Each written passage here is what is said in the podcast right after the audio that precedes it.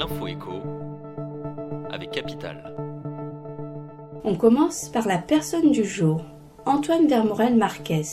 Sur TikTok, le député Les Républicains fait le buzz avec une vidéo où l'élu se prête au jeu du haul. Il présente les produits qu'il a achetés sur Shein, le site chinois de mode à bas prix.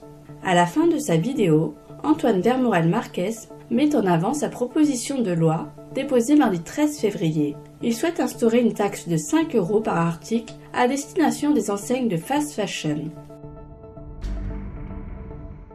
On enchaîne avec l'info pratique du jour. Le diagnostic de performance énergétique, DPE, va être prochainement réformé.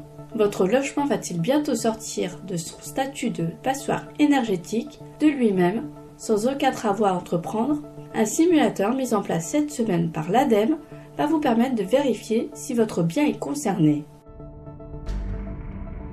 On poursuit avec la date du jour, le 26 février. Les 50 000 salariés de Casino vont devoir patienter jusqu'à la fin du mois pour connaître leur sort.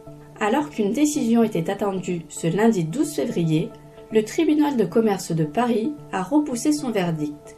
On saura alors si le tribunal approuve le plan de sauvegarde du groupe de distribution proposé par les hommes d'affaires Daniel Kretinsky et Marc Ladret de la Charrière.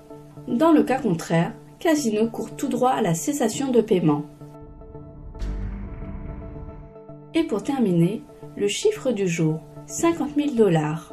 C'est le cours atteint par le Bitcoin lundi 12 février, un niveau plus égalé depuis décembre 2021. La crypto-monnaie a ainsi progressé de 127% en un an. Une bonne nouvelle pour les détenteurs de Bitcoin, dont une majorité serait désormais en situation de plus-value latente.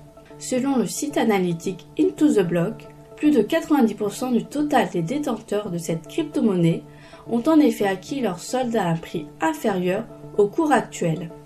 C'était l'info écho avec Capital.